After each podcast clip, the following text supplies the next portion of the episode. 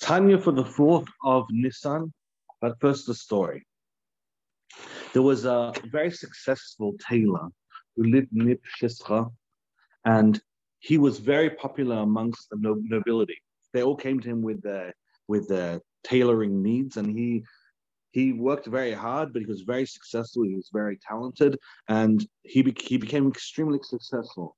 And one time, one of the popular noblemen, came to him with a cloth material and said he got this material from Paris. It's extremely expensive material, and he wants this tailor to make something for him.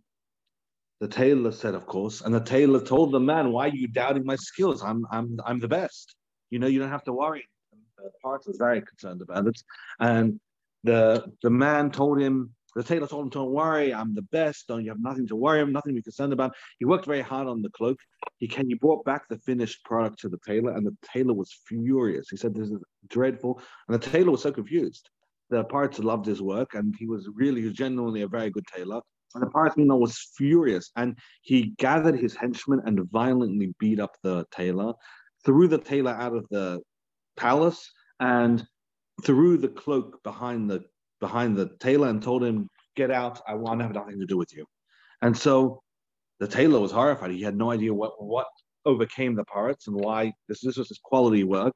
He brought the cloak back home, and meanwhile, word of this drama started circulating all the rest of the nobility, and everyone avoided him. Everyone said, "Oh, he's not really good anymore, he doesn't know what he's doing," and they all avoided him, and he started getting really penniless. He lost his entire fortune, and his wife, meanwhile, told him, "Listen, nearby lives this Rabbi Yerachmiel, who's the son of the Yid Hakodosh. He's a big tzaddik. People come to him for brachas. Go get his advice." He wasn't interested, but at some point he realized he has no choice. And so he went to the Rabbi Yerachmiel, the son of the Yid Hakodosh. He told him the story, and he said, "What do I do now?" Rabbi Yerachmiel told him like this. I said, "Take every single stitch that you stitched into the material, take it all apart, and then restitch everything back in the exact same place." And he was very confused. He left Rabbi Yerachmiel. He didn't really know what to do. On the other hand, he had nothing to lose. But in his head, he was very mocking of the whole thing. I'm going to redo the garment exactly as it was before. But yeah, he had literally nothing to lose. And so he did it. He took every single stitch out, re-put every single stitch in. And now he had the daunting task of going to the nobleman. He went to the nobleman. He showed the nobleman the cloak. He was terrified he was going to get another sound beating. But the nobleman says, "Give me a second." He calls his wife, and they're both examining the cook, and they're so impressed. They say, "Well, we misjudged you. We don't know why it looks so dreadful before, but you know what? It looks fantastic right now." And he said, "In addition to everything that I was going to pay you, the hefty sum that you originally asked to do the job, I'm going to give you a massive bonus on top."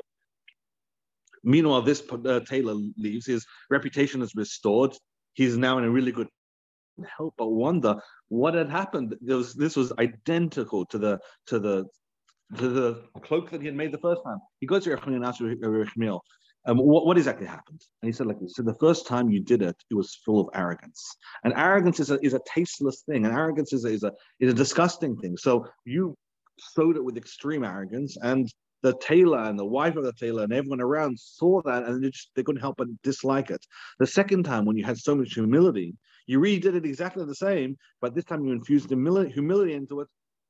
Now it became a very tasteful, very wonderful thing, a very pleasant thing to look at." Beautiful story, and connects directly to today's Tanya. What we're saying so far in the Tanya is like this: when you want to understand the greatness of something, the easiest way to know that is look at this reward. If someone's paying you $1 million to go around the corner, you probably know that there's going to be some daunting task going around the corner, because $1 million is a lot of money to go pay to go around the corner. If someone pays you to a massive job and very little, you can know, well, that job clearly doesn't mean much to that person. From the reward, the payment of something, you can always know how valuable that activity is to the person that's paying. Same thing with mitzvahs and Torah. From the reward of Torah and mitzvahs, we can understand just how precious this is to Hashem. And we see there's a big difference between when a person does something with kavanah, or in the phraseology of the Gemara, let's call it lishma, for Hashem's sake, or a person does it shaloi lishma. And shaloi lishma doesn't mean not for Hashem's sake. It actually means for negative, for ego-driven, personal motive's sake. That's introduction number 1. Introduction number 2 is that it can't be for Hashem unless it's dedicated, unless it has dedicated love and fear. Just as when you do something for a friend, you have a love and a fear to do it. Otherwise, what is the motivation? Someone asks to do a favor, you say, yeah, sure, I'll do it, I'll gut you. And you do that. Why are you doing that? No one just does it. Well, I don't really know this person at all. And they asked me to trek the Alps to get them a berry from the top. Why would you do that? If you love the person, or you're terrified of the person, you respect the person, you know, a motive within the umbrella of love and fear, then that causes the person to do something and adds deep motivation and meaning behind it. Same thing with us, our relationship with God. When we do a mitzvah regularly, we put a coin in tzedakah, we light Shabbos candles, whatever the mitzvah is, it's wonderful and it's beautiful. But when it's been infused with a love and a fear, it takes on a whole new meaning of its own. It's amplified thousandfold, because now it has deep meaning. You're doing this with God. Why? Because you love God, because you fear God. And of course, as we mentioned at the very end of yesterday, love alone is not enough. You also need to have fear, and fear and love, both of them need to exist. And that's a throw forward to chapter 41. With that introduction in mind, let's finish the final part of chapter 39. Now, what about when a person learns Torah? That's a really easy example. And he does it literally for his own motive. He wants to get respect, or he wants to use his knowledge so he could go into a shir the next day and humiliate someone else without knowledge. He did Torah. He connected to God in the highest form. He learned Torah. On the other hand, his agenda, his motive wasn't love from God or fear of God. It was literally to hurt someone else with that Torah, or to show his own arrogance, show how brilliant and smart he is, or everyone to stand up when he walks into a room. His motive of learning Torah is not at all about love and fear of God. It's entirely set up to bolster his own ego. For example, he's learning Torah because he wants to be a Talmid Chacham. Why? Because being a Talmid Chacham generates incredible amount of respect. Now, what's really sad is that ego motive now becomes invested in the Torah that he's learning. So he's learning Torah, but his ego is the reason he's doing it, and therefore the ego becomes injected, let's call it, into the Torah. And then what unfortunately happens is the Torah now becomes in an exile inside of that ego, inside of that impurity. Lefisha. But the operative word is only temporarily, only for a certain amount of time, until like the person that redid the stitches, all he needs to do is do tshuva. He does tshuva, and he brings healing to himself and healing to the world, and that Torah then goes up. We're going to have a better example for the stitches. The Gemara says like this, and this is actually the same Gemara that we spoke about in Sotah Nun earlier on, a few days ago. A person should always be involved in something, in mitzvahs. Why? Because even if he says, well, hold up, my motive is I want to learn this in order to get a lot of respect, and well, maybe I should just close the book and go do something else instead. Do something neutral instead of learning Torah with ulterior motives. Says the Gemara, absolutely not. Learn it. Learn it with a bad motive. Why? Because by doing it, a person will eventually, at some point, people will learn Torah, the famous story of Yosef and the Gemara. You learn Torah for ulterior motives, become wealthy or whatever it is, and at some point, you start realizing, oh, wait a second, Torah is something deeper than that. I actually love God, I fear God. And so it will bring you along, you'll get, you know, it's a gateway activity to doing it properly. So there's two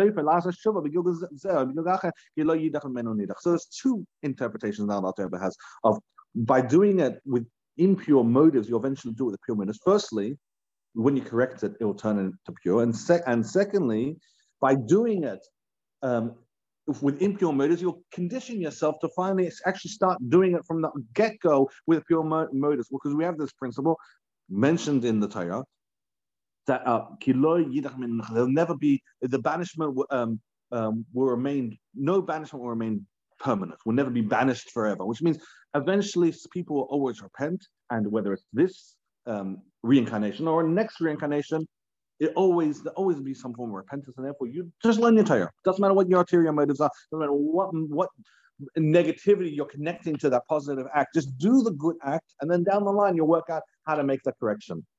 Now, what about when a person just does mitzvahs regularly? That was yesterday's discussion. A person just opens a book. There's no intention. He's not trying to manipulate people by learning Torah. He's not trying to hurt people by learning Torah. He's just learning. There's no love and fear connected to it.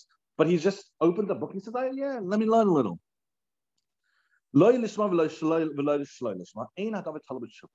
In that case, he didn't do anything wrong. He's not connected to impurity. He just opened the book and learns. Is that a positive action? Absolutely. Learn Torah.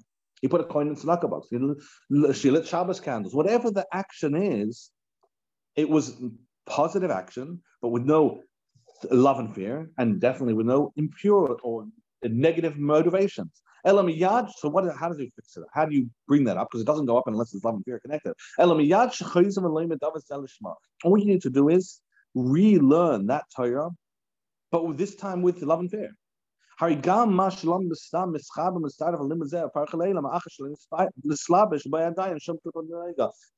connected to it, because there was no impurity connected. It was just a neutral learning. You did a positive action. It wasn't neutral. It was positive, just with no wings. All you need to do is relearn. You relearn that same Gemara a second time. This time with love and fear. You say, I want to connect to God, and I love God naturally. Or you think about God's greatness, and you generate an emotionally driven love, whatever it is. You relearn that Gemara with love and fear.